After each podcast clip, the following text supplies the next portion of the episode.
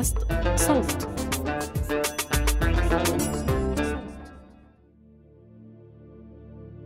القصة بتبلش سنة 2009 لما خرب موبايل شاليف هوليو الإسرائيلي. اتصل شاليف بشركة الاتصالات لمحاولة حل المشكلة بس ما عرفوا يساعدوه.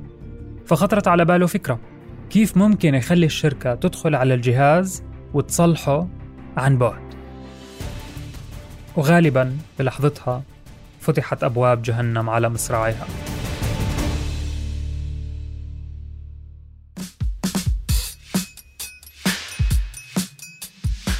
مرحبا أنا محمود الخواجة وهذا الموسم الرابع من بودكاست المستجد. في هذا البودكاست ما بنحكي أخبار بس بنحكي عن الأخبار عن التفاصيل الضايعة ورا زحمة العناوين. شاليف كان مقضي ست سنوات في خدمة جيش الاحتلال.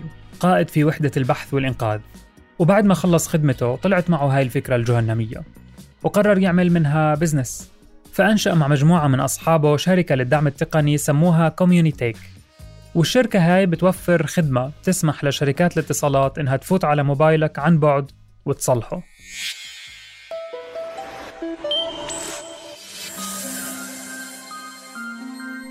חברת LPC מתמחה בתיקון מחשבים וסיוע גם ממרחק. المهم مرت أشهر على نجاح الشركة والشباب الواعد الريادي بيعمل اجتماعات مع زباين هون وهناك. بأحد هالاجتماعات بينطلب شاليف لحديث جانبي مع أحد المسؤولين بشركة اتصالات وبيتخبر إنه في طريقة أخرى لتطبيق فكرته.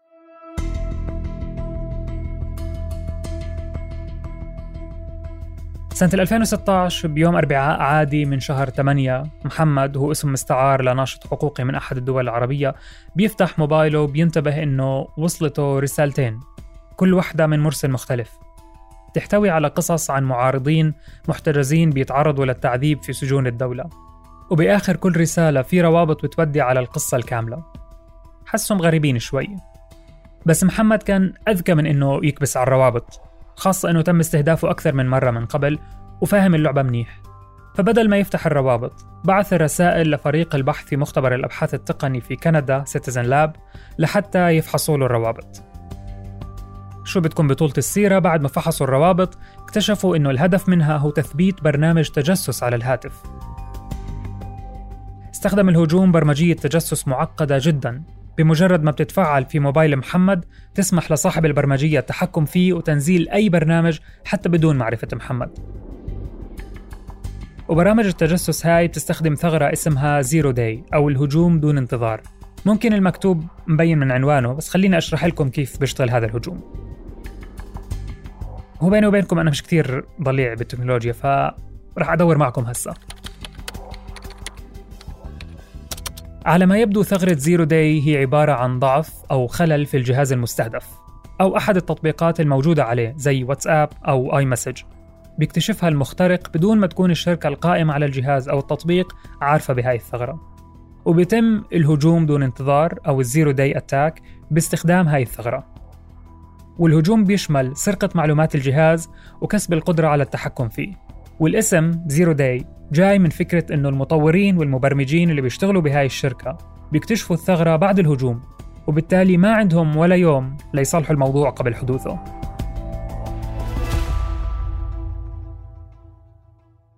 خلينا بالمهم. الخبراء في Citizen Lab قدروا يتبعوا ال domain أو النطاق اللي جاي منه هذا الهجوم ووصلوا لعنوان ال IP أو بروتوكول الإنترنت اللي جاي منه.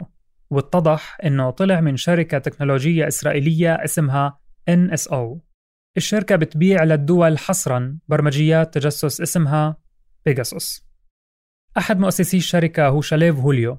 تأسست الشركة بال 2010 بعد الحديث الجانبي الملهم بين شاليف وخبير الاتصالات.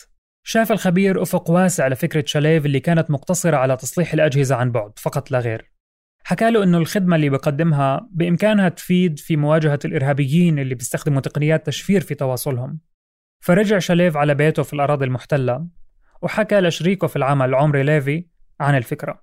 ومن هون بدأت تتبلور القصة خاصة بعد ما استعانوا بخبرة صديقهم نيف كارمي اللي بيشتغل مع وكالة الاستخبارات الإسرائيلية الموساد. نرجع لبيجاسوس.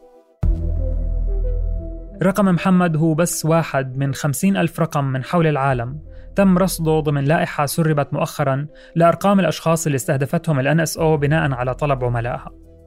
مش معروف لو كل هاي الأرقام تم استهدافها فعلا بس في تحقيق أثبت اختراق بيجاسوس ل 37 جهاز من عينة 60 جهاز لأرقام في القائمة منهم سياسيين وصحفيين وناشطين.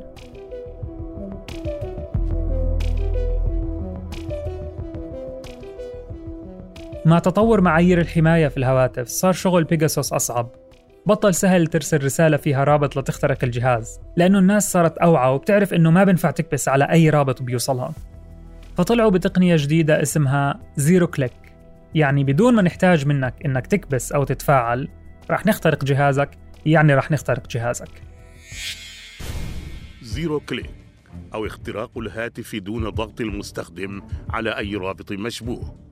في تحقيقه الجديد شركاء التجسس كشف برنامج ما خفي أعظم تفاصيل صادمة عن هذه التقنية الأكثر تطورا في اختراق الهواتف والتجسس على مستخدميها دون أن يشعروا يكفي أن يصلك اتصال مجهول على هاتفك الذكي عبر أحد التطبيقات حتى وإن لم ترد عليه يكون برنامج التجسس قد تسلل لجهازك.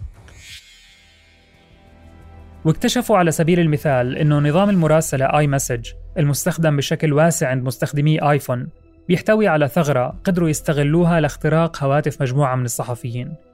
واللي بنعرفه عن تقنية zero click اللي بيتميز فيها برنامج بيجاسوس للتجسس هو إنها مكلفة جدا حوالي 3 مليون دولار يعني تكلفة غالبا بس الدول بإمكانها تتحملها. نددت شخصيات سياسية ومنظمات حقوقية وهيئات إعلامية بعمليات التجسس التي طالت عشرات آلاف الأشخاص في مختلف أنحاء العالم بينهم ما لا يقل عن 180 صحفية وفقا لمعلومات نشرتها 17 وسيلة إعلام دولية بينها منصة درج العربية وصحيفة لوموند الفرنسية. وتفيد تلك المعلومات أن دولا من بينها الإمارات العربية المتحدة والسعودية والمغرب والمجر والمكسيك والهند استخدمت برنامج التجسس الإسرائيلي بيجازوس في عمليات استخبارية طالت خمسين ألف رقم هاتف عبر العالم. هذا وقد أجمعت كل سمعنا بشهر يوليو تموز الماضي عن انتشار تحقيق صحفي واسع اسمه مشروع بيجاسوس كشف عن استفادة 11 دولة حول العالم من خدمة بيجاسوس منها المكسيك والبحرين والمغرب والسعودية والإمارات. من بين ال ألف رقم في 15 ألف رقم من المستهدفين من المكسيك. من بينهم الصحفي سيسيليو بينيدا بيرتو اللي تم اغتياله بعد ما كان لسنوات عم ينشر تقارير عن الفساد ومافيا المخدرات. من بين هاي الأرقام كان رقم خطيبة الصحفي السعودي جمال الخاشقجي اللي انقتل في القنصلية السعودية في إسطنبول سنة 2018 وبحسب منظمة العفو الدولية خدمة بيجاسوس إلها علاقة بمقتله. رقم المعطي منجب كمان ضمن هاي الأرقام اللي هو أستاذ جامعي ومؤرخ مغربي مؤسس مشارك لمنظمة الحرية الآن. شك منجب بال 2015 أنه جهازه مراقب من المخابرات المغربية. وتأكد بعد التحليل المخبري اللي أجرته منظمة العفو الدولية سنة 2019 أنه فعلا مراقب. واتهم منجب مع أربعة أشخاص غيره بالمس بالسلامة الداخلية للدولة. وهي تهمة ممكن تعرضهم للسجن لمدة بتوصل خمس سنوات في حال إدانتهم. بكل الأحوال محاكمتهم ما تزال جارية.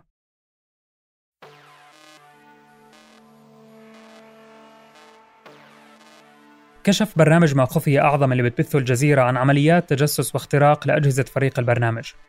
وعلى مدى أشهر من التحقيق اتبع فريق البرنامج بالتعاون مع مختبر Citizen Lab إمكانية حدوث اختراقات بعد ما استقبل الهاتف اللي حطوه للاختبار رسائل تهديد. وبعد سبع أشهر من التتبع رصدوا عمليات اختراق للجهاز وتحديدا في 19 يوليو تموز 2020 وبحسب مختبر Citizen Lab الاختراق تم باستخدام بيجاسوس وبتقنية zero click اللي حكينا عنها قبل شوي. وكشف التحقيق عن تعرض هواتف 36 صحفي من الجزيرة للاختراق باستخدام البرنامج نفسه. وكان الموقع الجغرافي للمخترق هو الإمارات. هاي بس بعض القصص اللي نشرت لأشخاص تم اغتيالهم أو ملاحقتهم أو احتجازهم ووجدت أرقامهم ضمن الأرقام المستهدفة من قبل عملاء بيجاسوس. نذكر منهم كمان الشيخة لطيفة بنت الشيخ محمد بن راشد آل مكتوم رئيس وزراء الإمارات وحاكم مدينة دبي والأميرة هيا بنت الحسين زوجته السابقة.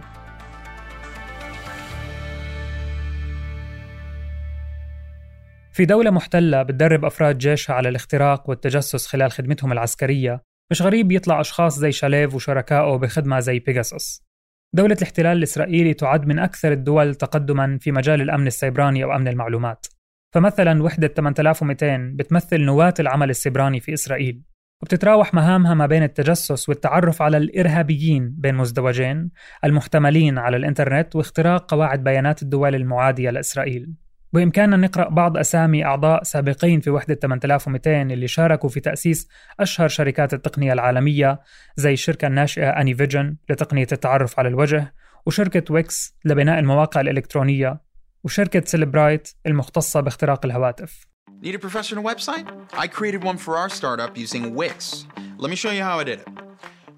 هذا الحكي ولو إنه مش غريب على دولة محتلة إنها تكون بدها تضمن قوتها على جميع الأصعدة، بس هو بيضيف مستوى أو بعد آخر للخطورة على الفلسطينيين، لأنه فضلا عن قوتها العسكرية في كمان قوتها السيبرانية، وزي ما بتجرب أسلحتها على الفلسطينيين كمان بتجرب برامجها التجسسية عليهم. وعلى الرغم من إنه NSO شركة خاصة إلا إنها مش بعيدة عن جهاز المخابرات الإسرائيلي حتى إنه تصدير الشركة لخدماتها خاضع لموافقة السلطة. التقاطع في الأمن السيبراني بين جيش الاحتلال وشركات القطاع الخاص أدى للانفتاح على هذا المجال.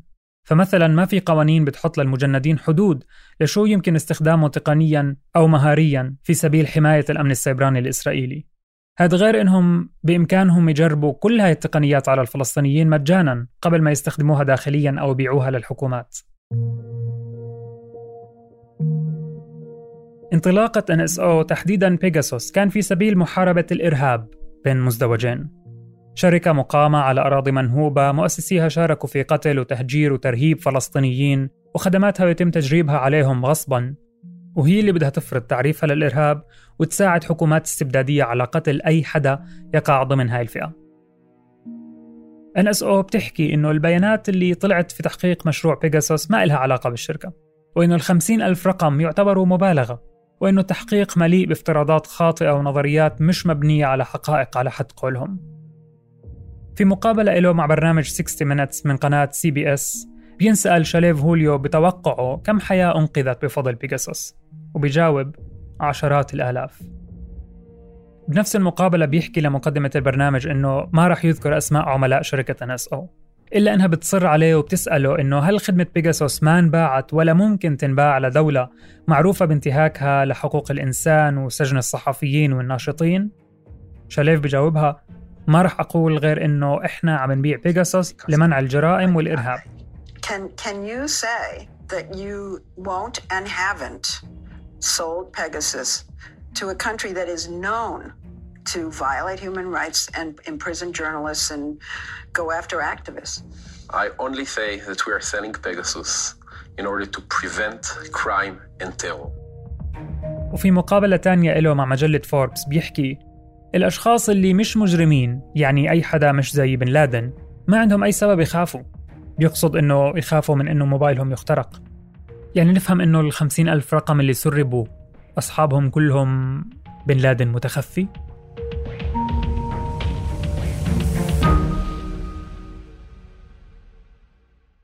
إذا أنتوا مثلي وحكي شاليف ما طمنكم كيف ممكن تحموا حالكم وأجهزتكم؟ المشكلة أنه في غالب الأحيان ما رح تعرفي أو تعرف أنه تم اختراق جهازك من قبل بيجاسوس بس بجميع الأحوال في إجراءات احترازية ممكن ناخدها بس عشان نريح ضميرنا ونحس إنه عملنا اللي علينا. مثلا نقرأ شروط الخدمة أو شروط الاستخدام في التطبيقات والمواقع والبرامج اللي بنستخدمها يوميا. بعرف إنه عادة هالشروط بتكون لا نهائية ومملة ومش بالضرورة يساعدونا نحمي أجهزتنا من هجمات بيجاسوس أو غيرها. بس بإمكاننا كمان نغير إعدادات الوصول لبيانات الموقع الجغرافي أو ال GPS. ونعطي التطبيقات إمكانية وصول لإلها خلال استخدامنا للتطبيقات فقط. في ناس بينصحوا باستخدام VPN أو شبكة افتراضية خاصة اللي ممكن نشتريها من متاجر التطبيقات على الهواتف. بالإضافة لاستخدام كلمات سر قوية وطويلة وتفعيل التحقق بخطوتين Two Steps Verification. وما في قول فصل حول قوة أندرويد مقارنة ب iOS في الحماية من الهجمات الأمنية. بس في أبحاث وتقارير بتحكي لنا إنه أندرويد في بعض الحالات كثرة التطبيقات اللي عليه ممكن تسهل من عمل برمجيات التجسس. و iOS في المقابل بيعمل تحديثات مستمرة لتحسين الثغرات الأمنية اللي ممكن من خلالها يتم الاختراق. بس يعني ما يغركم كثير من الأرقام اللي تم استهدافها من قبل بيجاسوس كانت لأجهزة آيفون